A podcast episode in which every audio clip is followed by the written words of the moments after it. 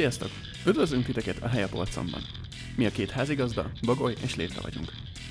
Ebben a műsorban olyan popkulturális alkotásokat mutatunk be, amik vagy felejtésben merültek, vagy elkerülték a nagy nyilvánosságot, de mi mégis érdemesnek tartjuk, hogy megismerjétek őket. Filmek, könyvek, játékok, zenék és néhány finomság. Tartsatok velünk, és ha tetszett az adás, csináljatok egy kis helyet a polcon.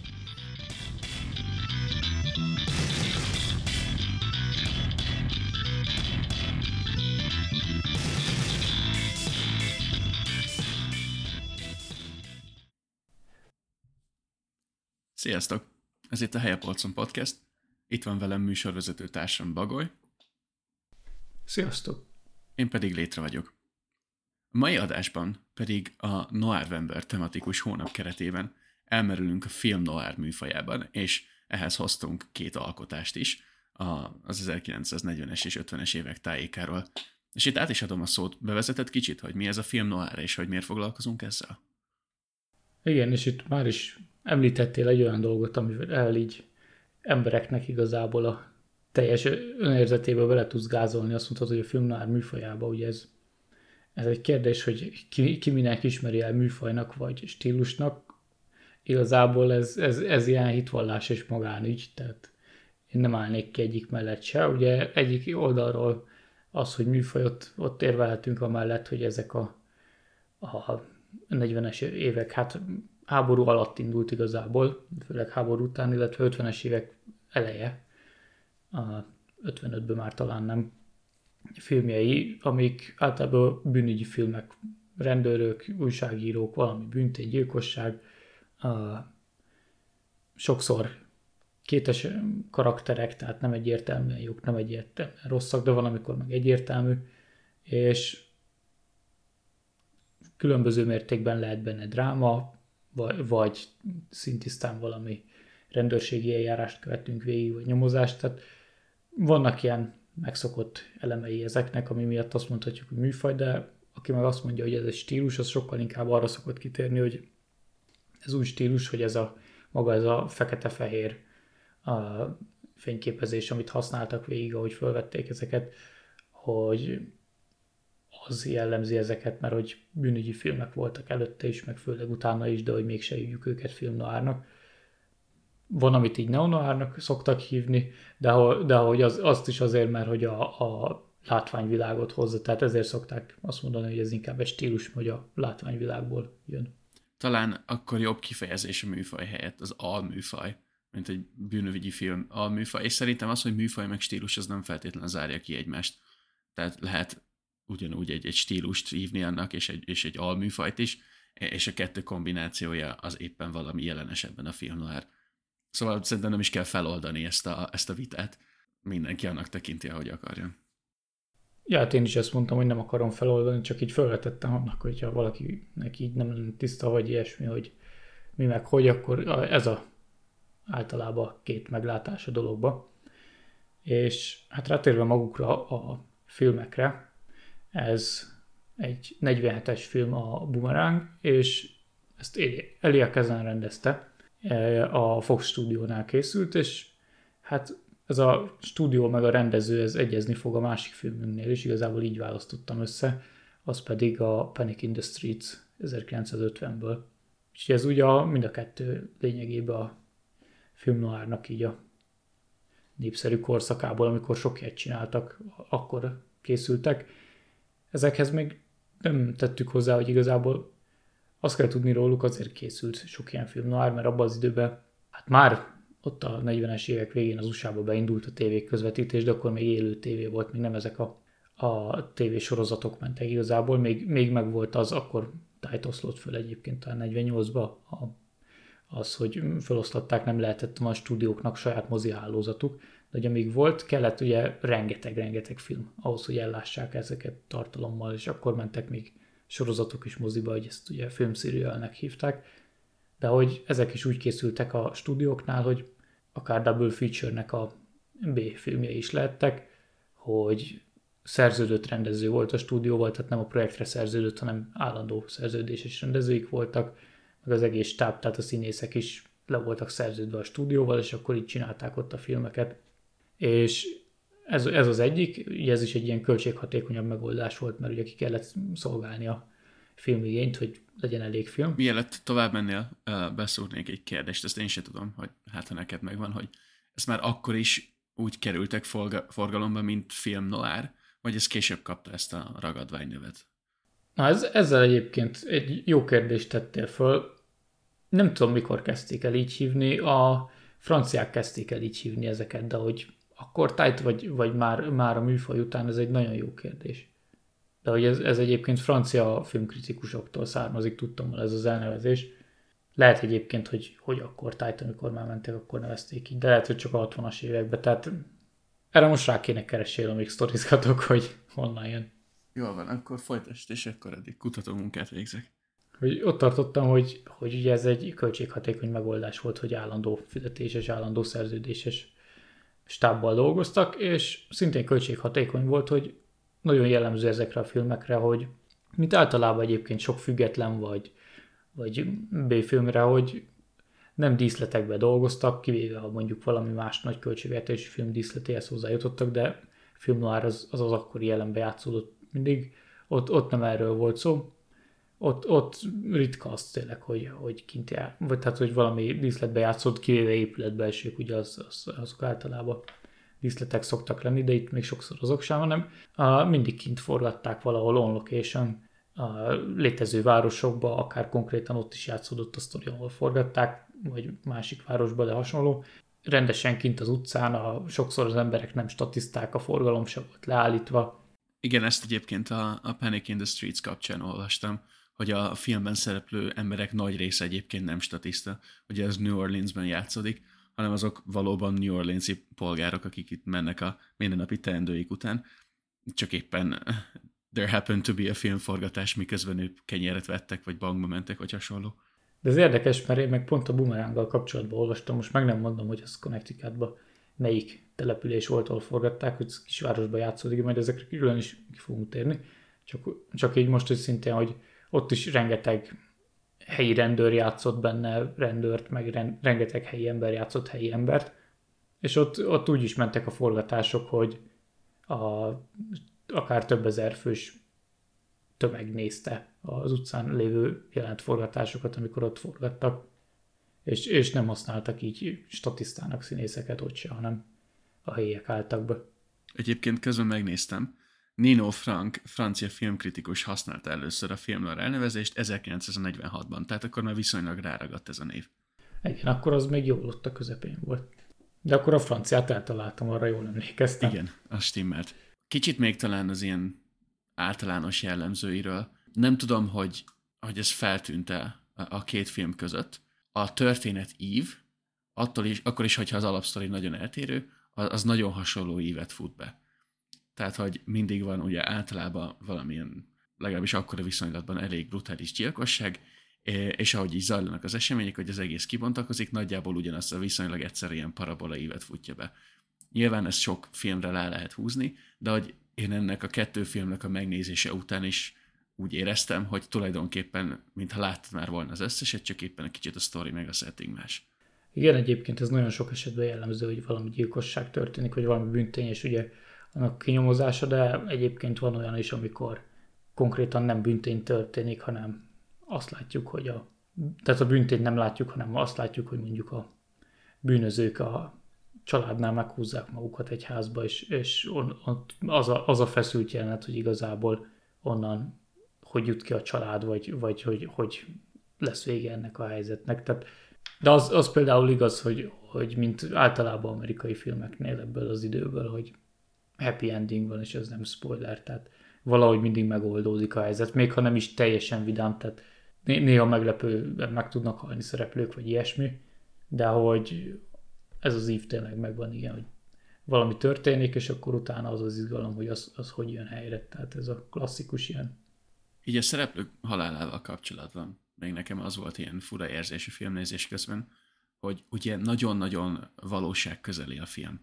Ez a magának a rendezés technikájából is adódóan, ugye, ahogy mondtuk, hogy nem statisztákkal vették fel, hanem sokszor valós helyszíneken, valós emberekkel, és hogy úgy nézed ezt a filmet, mintha egy híradót néznél, tehát hogy nincs benne semmi olyan, ami valahogy így nagyon kiragadna a valóságból. Tehát teljesen ugye mindennapi a történés, és a, a történet, ahogy kibontakozik, meg a karakterek, azok is abszolút minden nap, és el tudnád képzelni, hogy ez bárhol megtörténik. És pont ezért szerintem sokkal megrázóbb egy-egy szereplőnek a, a halála, mint mondjuk manapság egy filmekben, ahol hozzá vagyunk szokva, vagy akár egy-egy akciófilmben, de még akár egy vígjátékban is, tudom, 10 percenként meghal valaki. Igen, ez, ez, ez egyet kell értsek, hogy, hogy itt nagyon azon van a súlya mindig, hogy az ember életnek súlya van, és és nem az, hogy sok embert megölnek benne. Jó, előfordulhat olyan, lövöldözésben meghal egy-két rendőr, vagy nem tudom, biztonsági őr, aki úgy névtelen a sztoriba, de hogy van egy pár karakter, akiket végiglátunk, még, még ha egy városnak mondjuk egy, egy teljes vezetését is látjuk, de hogy úgy közel állnak hozzánk, mert, mert az egész tényleg nagyon valósághűnek tűnik, és, és tényleg izgulunk értük. És visszatérve egyébként erre, amit említettem, hogy olyan film, ahol a, a, nem látjuk a gyilkosságot, de a családnál meghúzzák magukat, ez a 1955-ös Stormfear úrott be nekem. Az konkrétan arról szól, hogy ott a, jól emlékszem, akkor a rokon, vagy valaki ilyen rosszul tévedt rokon érkezik meg egy hóviharba, ott ragadnak a kis faházba a családnál, és tehát ott például nem konkrétan gyilkosságot látunk az elején, csak tudjuk, hogy menekülnek a törvény elől, mert azt hiszem raboltak, vagy valami, és akkor ott például egy, az egész ott játszódik egy ház körül, vagy házba. Úgyhogy, de ott is ugyanez az ív, csak ezt így mellékesen beszúrnám. De szerintem lassan térjünk rá konkrétan a filmekre, mert én újra néztem most mind a kettőt, én már láttam, én ajánlottam őket, de egyrészt azt kell így rögtön az elején mondjam, hogy nekem mind a kettő jobban tetszett, mint emlékeimbe, pedig a Panic in the Streets-et azt mostában nem is terveztem újra nézni, a Boomerangot igen, mert abból szinte semmire nem emlékeztem, de van miről beszélni szerintem bennük, még akkor is, hogyha mondjuk a Boomerangot most bevallottam, hogy könnyen el tudtam felejteni. Akkor kezdjük szerintem a Panic in the Streets-a. Itt még az elején valamit megjegyeznék, ez mindkettőben jelen volt, de a Panic in the streets nekem sokkal erősebben feltűnt. A filmzene, amikor még valóban a filmzene az azt jelentette, hogy azért van benne a filmben, hogy ne legyen csönd. Tehát olyan, hogy a film hangulatához sokkal inkább egy ilyen nyomasztóbb, ilyen, ilyen bajóslatóbb zenét társítottam volna. Szerintem sokkal feszültebbé tette volna a hangulatot, amikor a filmben zene volt, azért baromi jó hangulatú, korhű zene volt, olyan tök jó, amit elhallgatnál egy bárban, vagy éppen táncolnál rá, vagy ilyesmi. Ez csak ilyen, ilyen teljesen nem releváns a műfajhoz, csak ilyen szórakoztató volt, hogy akkor valóban a filmzenét még sokszor nem használták arra, hogy a filmnek esetleg a hangulatát, vagy egy-egy jelentét alátámasszák. Azért ezt így javítanám már, de arra használták mindig is a filmzenét, tehát már néma filmes korszakban is, úgyhogy ez, ez izé döntés, tehát ez, ez rendezői döntés, hogy ilyesmi, de én nekem például ez nem tűnt fel, hogy zavaró lenne, hogy mármint így ez, ez ugye mindenkinek személyes élmény, hogy illik hozzá a, film, a filmhez a zene, vagy sem. Én nekem tetszett ez a New Orleans-i hangulathoz ez a fajta zene. Tehát én teljesen úgy éreztem, hogy így csak azért van, hogy, hogy ne legyen csönd. Annyira nem illet bele nekem az egész filmbe. És ilyen így, így meg is rezentem, amikor elindult ezen, hogy ez micsoda, hogy mi történik itt, akkor ez most vidám film lesz, vagy, vagy nem tudom, szóval nekem nagyon nem illett oda. De mindegy, ez, ez nem is lényeg, akkor ugorjunk is a filmre. Amúgy így, hogy mondtad, hogy vidám film, amúgy meglepően sok vidám jelenet van benne, nem is emlékeztem rá. Mármint így nem úgy vidám, csak hogy így kellemesek ott a családnál lévő jelenetek, meg mármint a, a főszereplőnk az Richard Widmark, és ő egy orvost játszik a hogy hívták a szervezetet? A Public Health Service. Mondjuk ezt kitalálhattam volna, de, de lényeg, hogy, hogy az a feladata, hogy ha itt konkrétan a film elején történik egy gyilkosság, és a megölt emberről észrevesznek a boncolásnál egy olyat az orvos szakértők, hogy hát itt valami nem stimmel, és gyanús, hogy, hogy egy bizonyos pest is van a szervezetében, és ő ezt igazolja, és emiatt kerül képbe. Egyébként sokáig nem tudjuk meg, hogy mi a baj a holtesttel, és szerintem ez nagyon jó, nagyon erős pontja volt a filmnek, hogy sokáig húzza a feszültséget, ugye látjuk, hogy baj van, és azt is látjuk az emberek reakciójában, hogy valami nagyon nagy baj van, de nem derül ki sokáig pontosan, hogy mi. És így találgatunk, hogy mi lehet, ami ekkora gázt okoz egy holtesttel. Ez, nekem ez nagyon tetszett. Nekem azt tetszett, ha már ezt így mondod, hogy ezt a vonalat utána később végigvitték az egész filmen, hogy ugye nem adják ki közleményként azt, hogy itt, itt Pest de itt nem azt a Pest is kell elképzelni, ami ez a bőrön látszó Pest is, hanem egy ilyen tüdőt támadó Pest is, tehát nem az, ami a középkorból ismerős, hanem egy, gondolom ez is létezett már középkorban is, hanem egy ilyen alattomosabb verziója, tehát hogy ez ilyen a film szerint magas lázzal, meg lézészavarokkal jár, és gyorsan igazából tüdőt megtámadja és teszi, úgy mint ugye a klasszikus Pest is az a, az a bőrön látszik, és, és teljesen azt teszi. De hogy azt tetszett, hogy, hogy ezt a minden, mindenkinek gyanús, hogy, hogy itt valami van, mert nem tudnak róla, ezt végigvitték a filmen, mert közleménybe, hogy akkor itt most Pestisről van szó, nehogy a, a kontakt emberek elmeneküljenek, ugye mivel hogy egy gyilkosság halottjáról van szó, mert hogy akkor elterjeszthetik az egész országba, és ez, ez komoly probléma lehet. Igen, tehát a, a filmnek a, az alapkonfliktusa az valóban feszültséget generál, és egy, és egy nagyon komoly és, és filmhez illő alapkonfliktus volt, mert nem csak az volt, hogy keresnek egy gyilkost egy New Orleans méretű nagyvárosban, hanem valóban akár egy világjárvány is lehetett volna belőle. Nem tudom, hogy emlékszel a közelmúltból hasonló példára, történt valami ilyesmi, nekem valahonnan rém lett. Igen, igen, és ezt amikor először láttam, akkor is azt szerintem tavalyi év volt, úgyhogy úgy, aktuális volt, és, és úgy néztem, hogy na igen, akkor nézzük meg itt mik a járványügyi intézkedések, és ugye itt az a különbség, hogy a pest is az baktérium, tehát nem vírus, úgyhogy itt, itt működik az, hogy akkor el kell égetni dolgokat, a ruhákat, meg ilyesmit, meg holtestet, de például nagyon sokszor néztem, hogy amúgy kézmosásról szó nem volt, tehát a, a rendőrkapitány is nagyon lazán miután most megfogdosta a koszos matracot, utána cigit berakta a szájába és rágyújtott. Szerintem az azért nem tulajdonítottak nekik sok jelentőséget, mert ugye mindig beoltott gyorsan mindenkit. Ennél a Public Health Services embernél valahogy mindig volt kéznél egy oltás, és akkor mindenkibe belenyomta gyorsan, akit kontaktszemélynek ítélt, úgyhogy gondolom az már elég indokot adott rá, hogy cigizni lehessen. De amúgy az, hát mondjuk baktériumnál jó persze, de hogy azért mégiscsak kezet mosna az ember, mármint így érted? Tehát az, azt mutat, hogy azért mosó kezet. Na mindegy, de az azt tetszett az a rendőrség például a jelenetnél, amikor először szóval, hogy mindenkit be kell oltani és tiltakoznak, és aztán a rendőrkapitányt is be kell oltani, és ő is egy pillanatra tiltakozik, hogy őt ugyan nem. És ez akkora húzás már, mint ez.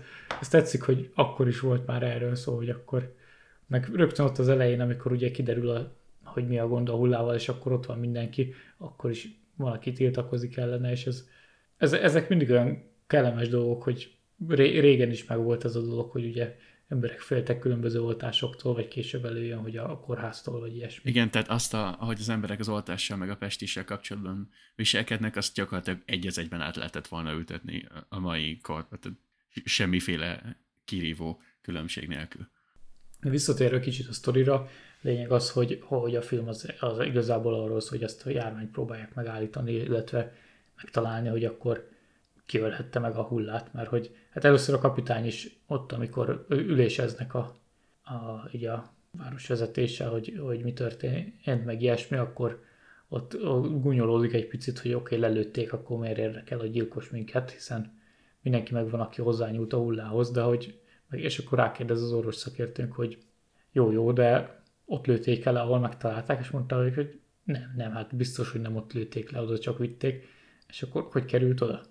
És akkor így, ez, ez is egy olyan, egyik jó fordulat benne. Hogy Igen, hogy leesik hogy... neki, hogy nem ilyen egyszerű, és, és valóban Igen. Uh, rizikós a dolog. Illetve, ha már mondod, ugye a kapitány, a rendőrkapitány, meg ez a, a főorvostiszt, ők az elején nagyon utálják egymást. És uh, a karakterdinamikájuk nagyon jó, ahogy hogy együtt kell dolgozniuk, uh, és, és nincs más opció, mint hogy együtt dolgozzanak, ráadásul nagyon időszűkébe vannak, azt hiszem 48 órát jelölt ki a film mint ami alatt meg kell oldani ezt a problémát.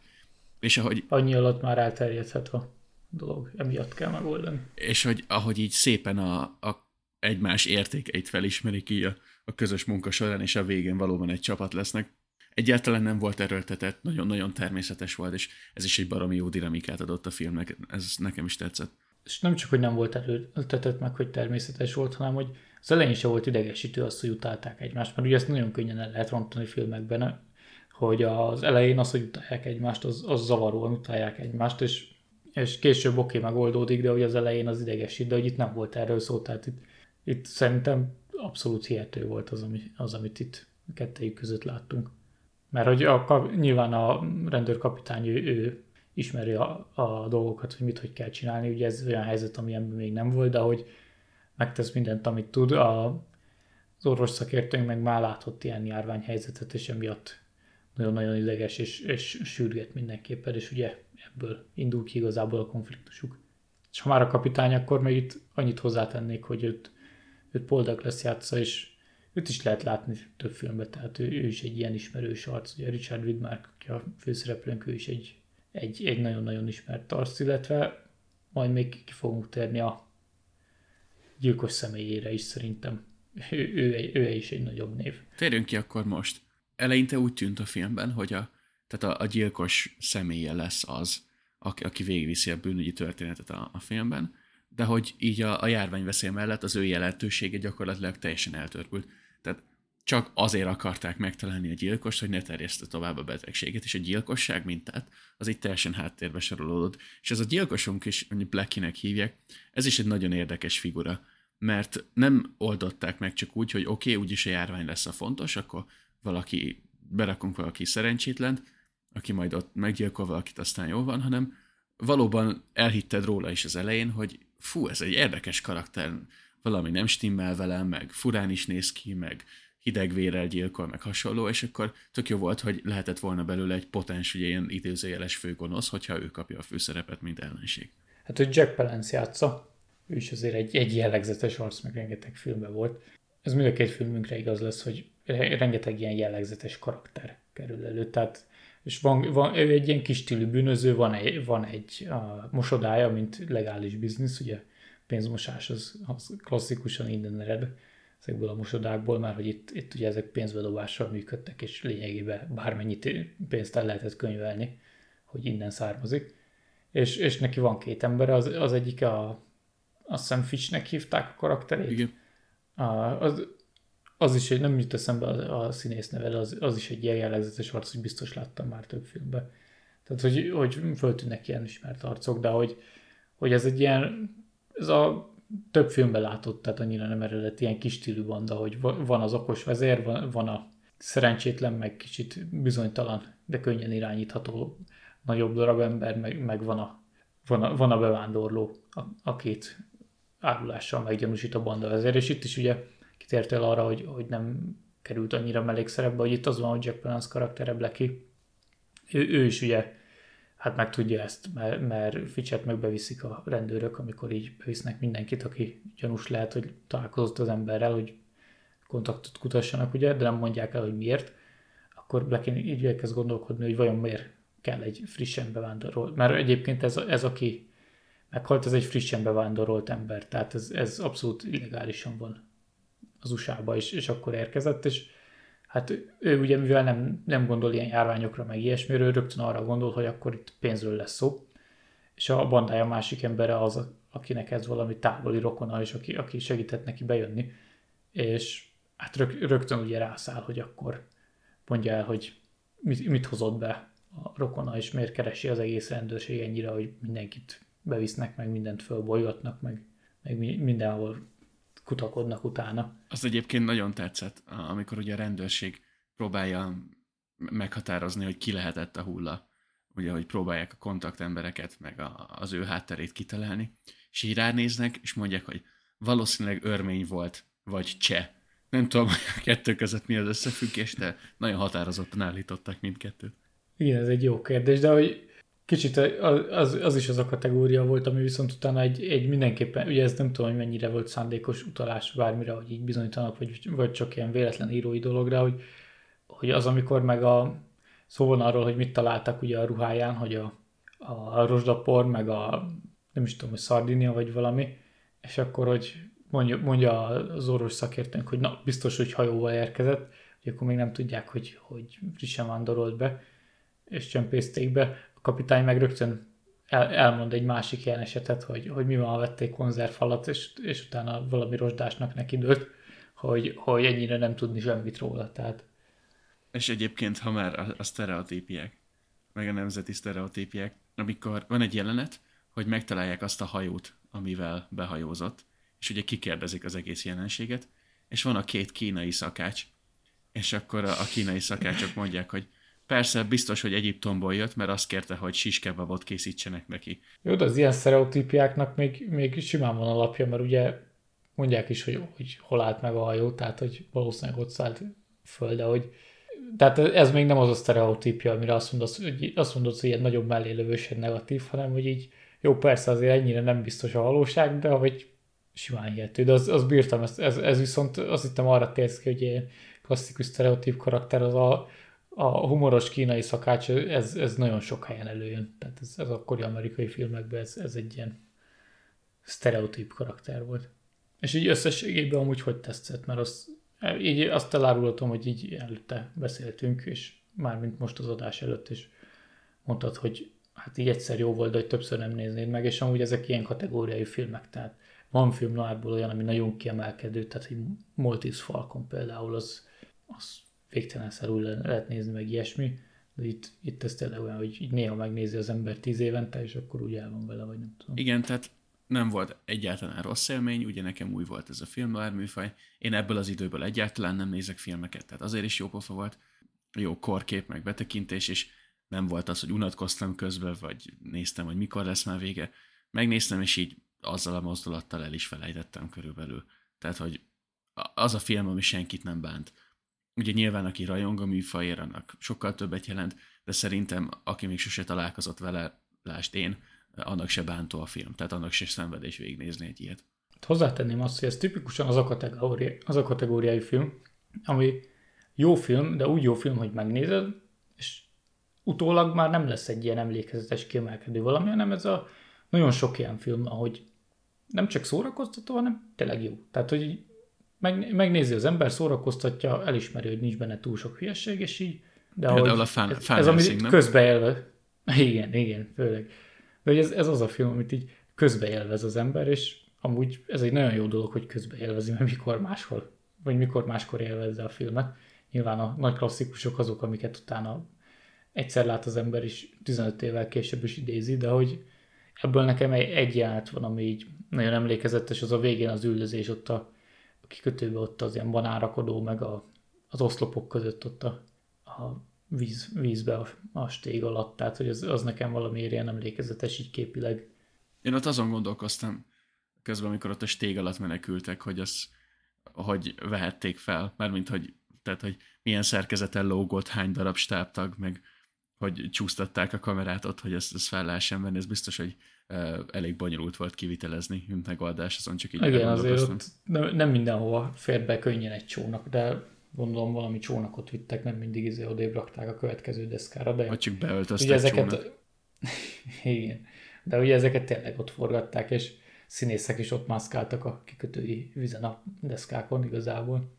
És egyébként ez, ezért egyébként azt nem is említettem, hogy ezért jók az ilyen filmek, mert hogy annyira jó korrajzok és hiteles korrajzok a, nem a sztori miatt, hanem ami, ami főleg ami a háttérben történik, meg amik a, a jelenetek. Tehát ezek a nem is tudom, hogy azok feketéke színesbe azok a rendőrautók, vagy, vagy sötétkékek, de hogy azt hiszem feketék, de hogy azt is úgy nézi az ember, hogy baromi jól néz ki, és annyira régmúlt. Meg bepillantást nyerünk például az akkori klasszikus családmodellbe. Szóval nekem is inkább ilyen korlenyomatként volt érdekes a film, mint filmként. Én filmként is szeretem, mert igazából a sztoria egyedi, tehát hogy nem nagyon volt szerintem hasonló járványos cucc előtte. Aztán tudja fene, mert minden volt minden, mindig a már néma filmes korszak legelején is, tehát igazából nincs, nincs újja. A nap alatt. Ez a sztoria eredeti volt. Ez szerintem jó átkötés a, a másik filmünkre is. Ja, hát a másik film ugye a Boomerang, amit már említettünk. A főszerepben Dana andrews mint States Attorney-vel. Ezt magyarosít nekem, mert ezeket sose tudom. Államügyész talán a State Attorney? Igen, pontosan amúgy. Basszus pedig ré- régen láttam gyerekként tévében egy csomó izét férjem védelmében, úgyhogy onnan ezeket illenék tudni. De Dana Andrews is egy, egy ilyen jellegzetes arckarakter. Ő, ő, ő, talán, most nem akarok hülyeséget mondani, hogy mennyi, mennyire B-filmes, meg mennyire nem B-filmes, de hogy nem a nagy, nagy költségvetési filmeknek a, az ilyen férfi főszereplő alakja, hanem kisebb költségvetésűeknek például van a Canyon Passage című, hát ugye ez a film 47-es, az 46-os western, az, az színes Technicolor, az is egy kisebb költségvetésű dolog, és, és nagyon érdekes film, Westernek között nagyon egyedi, de hogy ilyenekre kell gondolni, ott is főszereplőt, tehát ugye ezek a, nem a nagyon nagy stúdió filmeknek a főszereplője általában, legalábbis amennyire én, én tudom a munkásságát, azért minden filmét még bőven nem láttam. És akkor ő itt egy ilyen államügyész, és ez a film ez egy megtörtént eseten alapul, de úgy, hogy a megtörtént eset az van, amikor a 20-as években történt, és azt modernizálták, ugyanis 45-ben megjelent egy, egy magazinba egy összefoglaló cikk erről az esetről, amit én olvastam, mert van egy Blu-ray kiadványom a brit Euréka kiadótól, és ott a kis füzetkébe ezt tök jó, ezt kinyomtatták ezt a cikket, és hát egy pár oldal az egész, de hogy, hogy az alapján ezt valaki megtalálta az eredeti anyagokat, abból írt egy összefoglalót, hogy ez milyen fontos, meg érdekes eset, és az alapján valós sztorin alapul a film, hogy lényegében az államügyész a, a tökéletes ügyet igazából, amikor mi, minden a gyanúsított ellen szólt, akit nagy nehezen végre megtaláltak, és, és úgy volt, hogy ő a tettes, a teljesen szélbontott a tárgyalóterembe, és, és minden, mindent megcáfolt, hogy mindenre hozott egy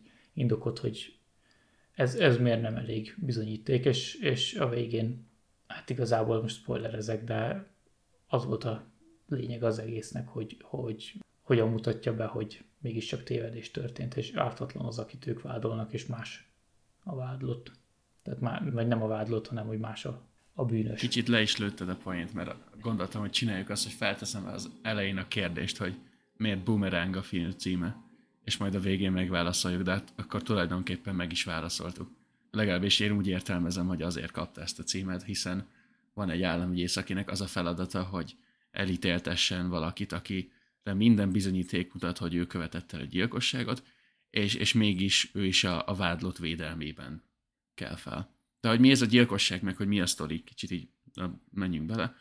Vagyunk egy Connecticuti városban, és ezt nagyon leszegezi a film, sok mondaton keresztül az elején a narrátor, hogy ez bárhol lehetne, mert minden város ugyanolyan, mindenhol ugyanolyanak az emberek, tehát ezzel is azt az érzést akarja kelteni, hogy ez tényleg megtörténhet bárhol, és mint tudjuk, most már meg is történt. És ennek a városnak van egy polgármestere, polgármestere jó szó? Nem tudom, hogy az a jó fordítása. Na mindegy, maradjunk a polgármesternél. Polgármester, igen. A, akit mindenki nagyon szeret, egy, egy lelkész, és ezt... Ja, hogy nem, ja, hogy polgármester mondtál, nem. Az más, amit te gondolsz, a, az, az lényegében csak a helyi lelkész igazából. Tehát egy, nagyon szeretik a lelkészt, ugye abban az időben még sokkal vallásosabbak voltak kisvárosban az emberek. Akkor lényeg, hogy egy magas társadalmi elismertségnek és pozíciónak örvendő lelkész. Igen, konkrétan a helyi lelkész, aki nagyon régóta ott van, és mindenki nagyon szereti. És akkor megtudjuk egy pár percben, hogy ő mennyire jó ember, és mennyire imádják, majd meglátjuk, hogy... Illetve mennyire fontos a városvezetésbe is, hogy mindig kikérik a véleményét, mert, mert annyira mindenki ad a szavára. És, és látjuk, hogy őt az utcán gyakorlatilag lelövi egy ismeretlen alak, aki elmenekül. És ezt az alakot kezdik el keresni, és innen boltakozik ki az egész történet. Ugye itt, itt rögtön az a történet, egyrészt a narrátorra visszatérnék. Nem tudom te, hogy úgy ezekkel a narrátorokkal. Van olyan film, ahol jó a narrátor, ezeknél a régebbi amerikai filmeknél így a 60-as években is láttam ilyen nagyon kis költségvetésű, amúgy narrátor nélkül is borzalmas kifiket, de hogy kell mindig ez a kis költségvetésű film feeling jut eszembe arról, amikor narrálni kell valamit, és ezek mindig nagyon szájbarágos narrátorok abból az időből, és, és itt nem egy filmet láttam ilyet, hanem tíznél is sokkal többet, tehát hogy jó, volt tíz film nem sok, de hogy lényeg, hogy láttam egy, egy jó pár filmet, ahol ez volt, és, és engem zavar az, hogyha így, így narrátor van, mert, mert tényleg jó, kellett itt egy-két dolog elmondásához, de, de olyan túlszájbarágos ez a megtörténhet meg ilyesmit. Lehet, hogy ezt hangsúlyozni kell, de ja, ilyen szájbarágos volt, illetve még az, hogy a, a sztori az, az egy nagyon érdekes betekintés, bár sokkal szárazabb, mint a, a Panic in the Streets, tehát egy ilyen sokkal szárazabb sztori, meg sokkal szárazabb cselekmény van benne, hogy a, hogyan működött abban az időben ez az egész rendőri munka, meg minden, mert hogy ugye itt, mivel egy nagyon fontos személyről van szó, akit meggyilkoltak, és, és elvileg szemtanúk is voltak, ezért rögtön a város is azt várja, hogy, hogy akkor és ugye ez, tehát ez egy pár ezer fős város, tehát nem egy nagy városra kell gondolni. úgyhogy sok ember ismer sok embert a lakók közül. Várják azt, hogy akkor legyen valami eredmény, hogy, hogy keressék meg ezt a gazembert, mert ezt, ezt mindenképp el kell, végez, el, el kell ítélni. És politikai ügyet csinálnak egyből az egész nyomozásból és az egész ügyből. Igen, egyrészt a, a, az aktuális városvezetés és a nem aktuális városvezetés azok politikai ügyet csinálnak, a, a lakosság az, az csak ideges, hogy, hogy a rendőrség az, az tehetetlen, illetve az újságírók azok meg szítják a hangulatot, tehát szítják az indulatokat, keltik a hangulatot, hogy csináljanak már valamit, és, és ez egyébként az előző filmünkben, a Panic in the Streets-ben is volt egy-két ilyen érdekes újságírós jelenet. Ezekből a filmekben az mindig, mindig nagyon érdekes tud lenni, hogy, hogy mennyire kemények voltak ezek az újságírók, mert ugye oda kellett menni a hírekért, és a leggyorsabbnak kellett lenni ahhoz, hogy a te újságodat vigyék a legjobban. Igen, és az összes szereplőnek az újságírók az olyanok kicsit, mint a sátán, csak még talán egy picit rosszabbak. Hát, mint valami kártevők igazából, tehát úgy a legnagyobb nyűg nekik, hogy, és nem véletlenül, mert ugye állandóan mindenkinek a nyakán ott vannak, és, és nehéz lerázni őket, és hát megy a kiabálás a rendőröknek az újságírók között, meg ha nem a kiabálás, akkor meg a mindenféle vicces beszólogatások, hogy hát lényegében, hogy kinek az anyukáját, csak sokkal kreatívabban. Tehát akkor ugye ez, a, ez az alaphelyzet, hogy mindenki szítja ezt a nyomozást, és a rendőrségnek találnia kell valakit. Tehát nem, nem az a lényeg, tehát az így kicsit átjön az üzenet, hogy nem az a lényeg, hogy megtalálják a tettest, hanem megtaláljanak valakit, akire rá lehet húzni a vizes lepedőt. És akkor gyakorlatilag a, a fél megyét letartóztatják, behozzák és kikérdezik. Igen, és, és arra nem tértünk ki, hogy ez a valóságban is így volt, meg a filmben is így van, hogy a gyilkosság az éjszaka történik, az utca lámpa odébb van, sötét van, és hogy a tettesről igazából az az egybehangzó állítás, hogy olyan középmagas, fiatal, a... Világos kalapot és sötét kabátot visel. Világos kalap és sötét kabátot viselt, igen, az eredeti leírásból ott, ott nem világos kalap volt, de ez ilyen mellékes, hogy azért voltak változtatásuk bőven, de a, a lényeg ugyanaz, hogy a, ez a sötét kalapot a valóságban ott azt hiszem még egy, egy sejem galléria is volt, és hogy az is mennyire abban az időben szinte mindenkinek az volt. Tehát, hogy teljesen át, általános leírást adnak róla, és, és a, amiket utána így próbálnak elmagyarázni, hogy milyen arca volt, tehát kiderül, hogy azért semmi biztosat nem tudnak az illetőről, és ugye ebből lesz az, hogy akkor akit végül elkapnak egy másik városba, egy másik államba, hogy akkor az, az most mennyire lehet tényleg a tettes, vagy sem.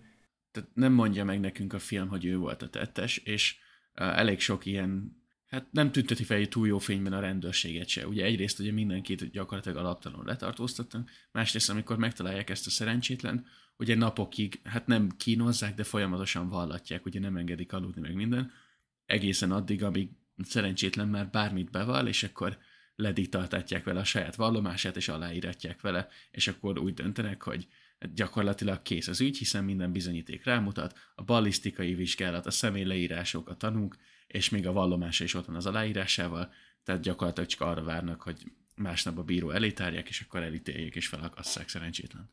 Igen, és ez is egy nagyon durva dolog, mert ha belegondolsz, akkor itt ki az egész nyomozást vezeti, ott a rendőrkapitány, az, az Lee Jacob játsza, egyébként Lee Jacob, a, ha valaki látta a, a 12 idős embert, amire még szerintem ki fogunk térni párszor, akkor ő, ő, ő onnan abszolút ismerős arc. Egyébként láttam más filmben is, és és ilyen kemény arcokat szokott mindig játszani, tehát a Coogan's Bluff, az, abban Clint Eastwood a főszereplő, ott is egy rendőrfőnököt játszik, csak épp New York egyik kerületébe, illetve majd ki fogunk térni egyik, egyik mellékszereplőre szerintem, akit Ed Begley játszik, egyik politikus igazából, aki piszkos bizniszben benne van, hogy ő, ő is a 12 idős emberből lehet ismert, úgyhogy vannak ismerős arcok, de rajtuk kívül is, és hogy ő, mint rendőrfőnök, ő, ő szerintem egy amikor nem ez a vallatás része van, akkor egy abszolút szimpatikus, meg megérthető, kemény karakter, mert hogy ugye ő kényszer alatt van, hogy ő neki valamit csinálnia kell, mert, mert lincs hangulat van a városban, és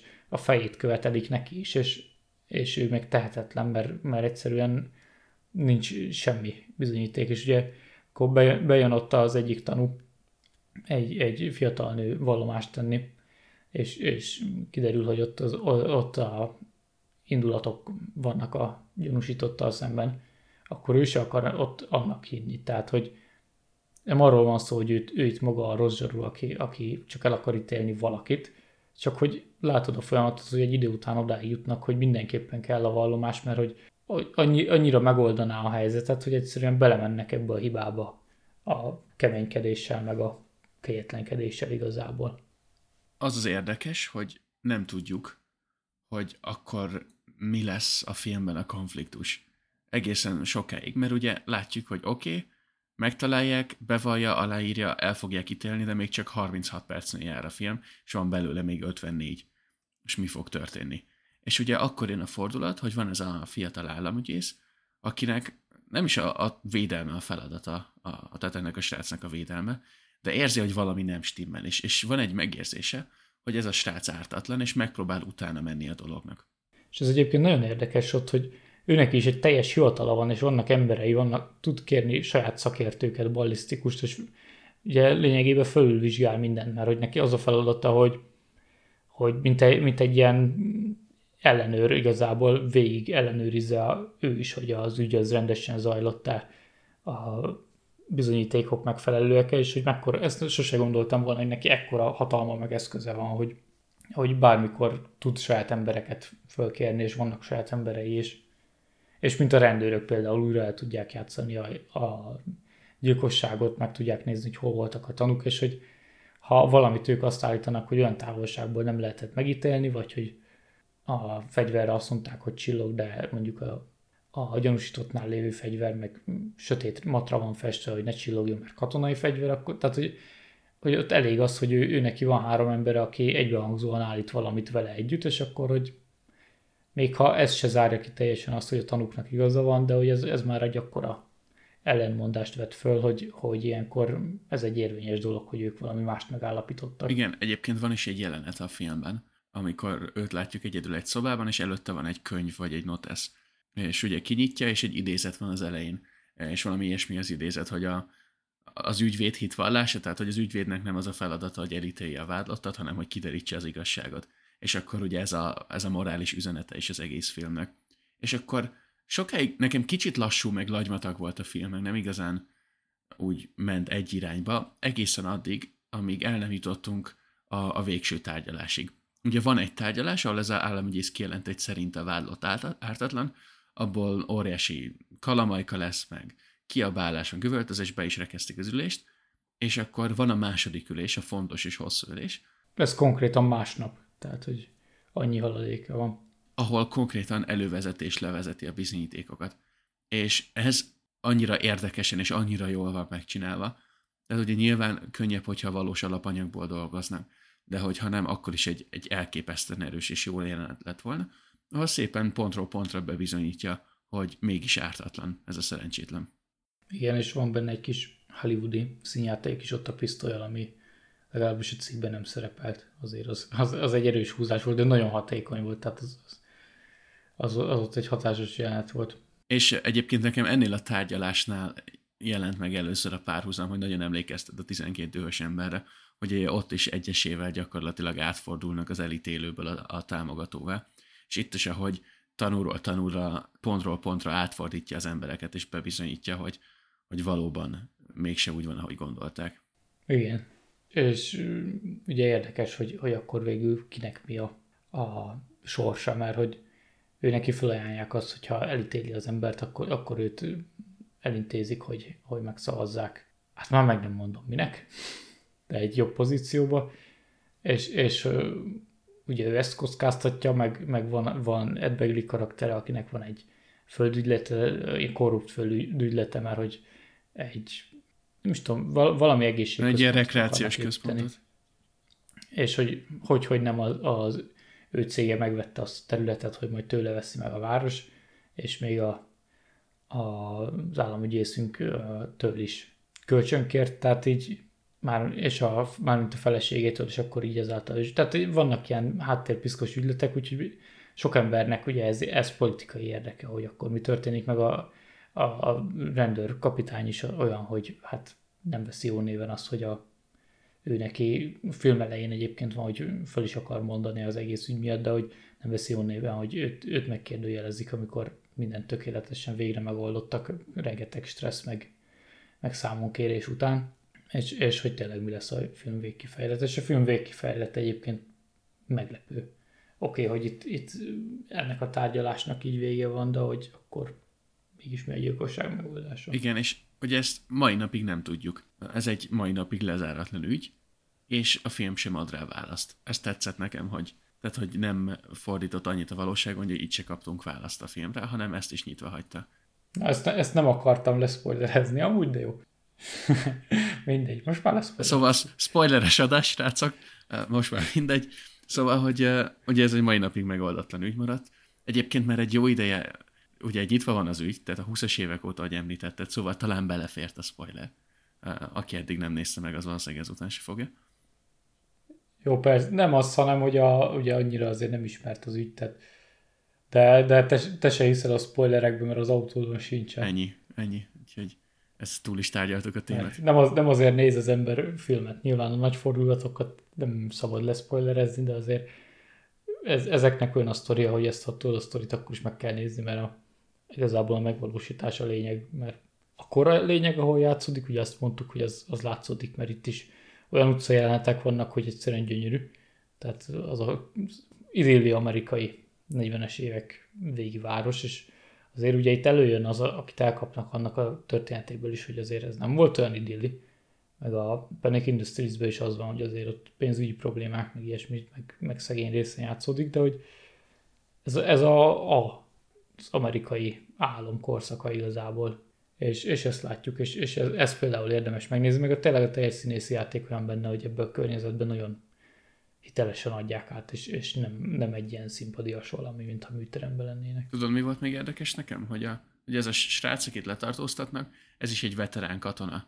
És tulajdonképpen ő is városról városra jár, és munkát keres, és így kivetette magából a társadalom. És ugye ugyanez jelenik meg például az első Rambóban is.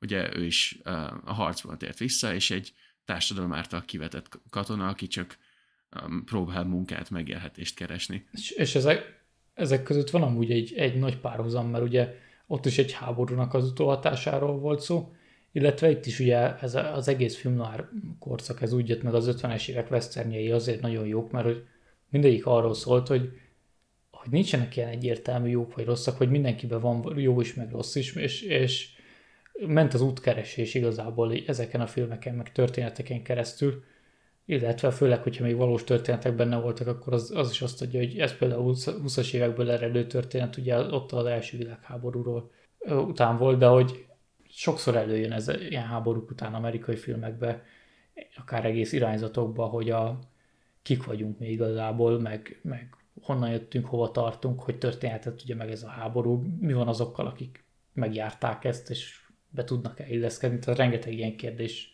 vett föl ugye ez is. És, és egyébként így, hogy mondtad így a Rambot, hogy igen, ez az összefüggés megvan ezzel, hogy mind a kettő ezzel foglalkozik igazából.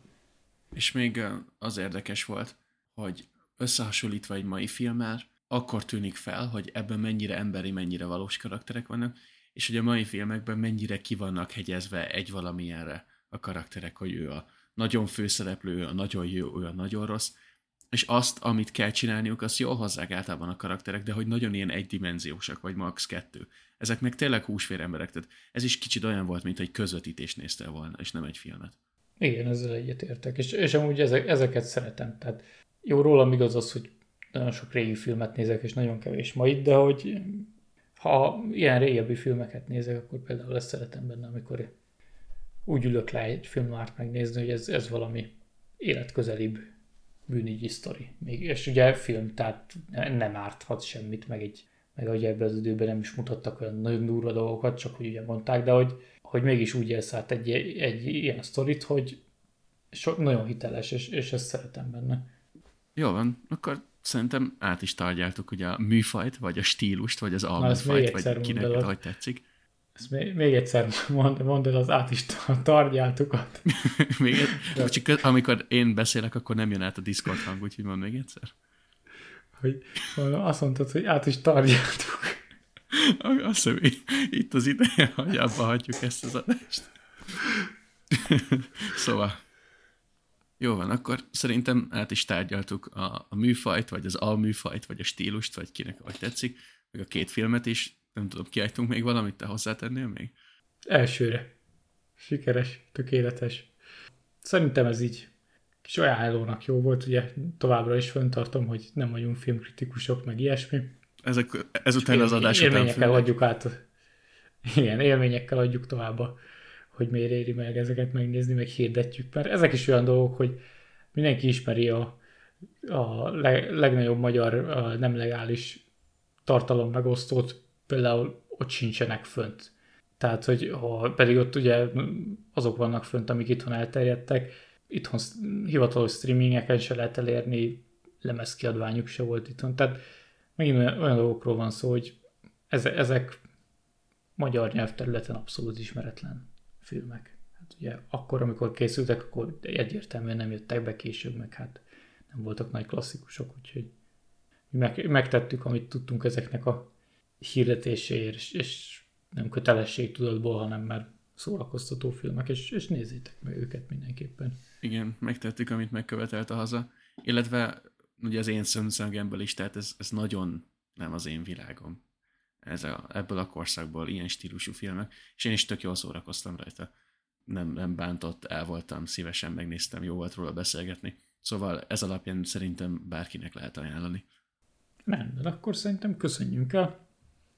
Következő, ja, még tudom, mit akartam egy felszóba, hogy ja, most végre sikerült összehozzuk a, a két emberes adást. Előző kettő az ilyen szükség megoldásból volt, hát jó, a horrorosba ott, ott te annyira nem lettél volna kapható, hogy akkor más horrort kellett volna találni, de az előzőben meg nem értem rá, úgyhogy ezek az egyéniek ilyen szükségmegoldások, így párbeszédben szerintem azért tapasztaltabbak vagyunk, mert így valakivel már mind a kettőnk beszélgetett, de magába, magába azért még jóval kevésbé, de azért bízom benne, hogy azok is legalább informatívak lettek, de jó eséllyel szórakoztatók is, úgyhogy azért igyekszünk a következő adást is két emberesre csinálni, és, és limitálni tényleg ezeknek az egyembereseknek a számát, kivéve ugye a, a darálók, illetve hogyha majd eljutok odáig, hogy lesznek egyéb rövid rovatok, hogy azokban majd ilyen pár percben azért lehet monológokat tartani, de egy nagy adásba kevésbé szerencsés. Igen, még annyi metal műfaj van, amiről nem beszéltem, úgyhogy a darálók még jönnek egy személyesként, de igyekszünk a,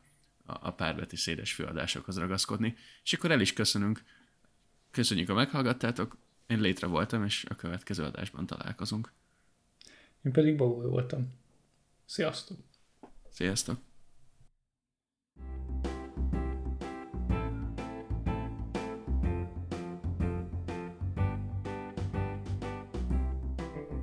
Podcastünket megtaláljátok a Helya Polcon YouTube csatornán, a Soundcloudon és a Spotify-on is.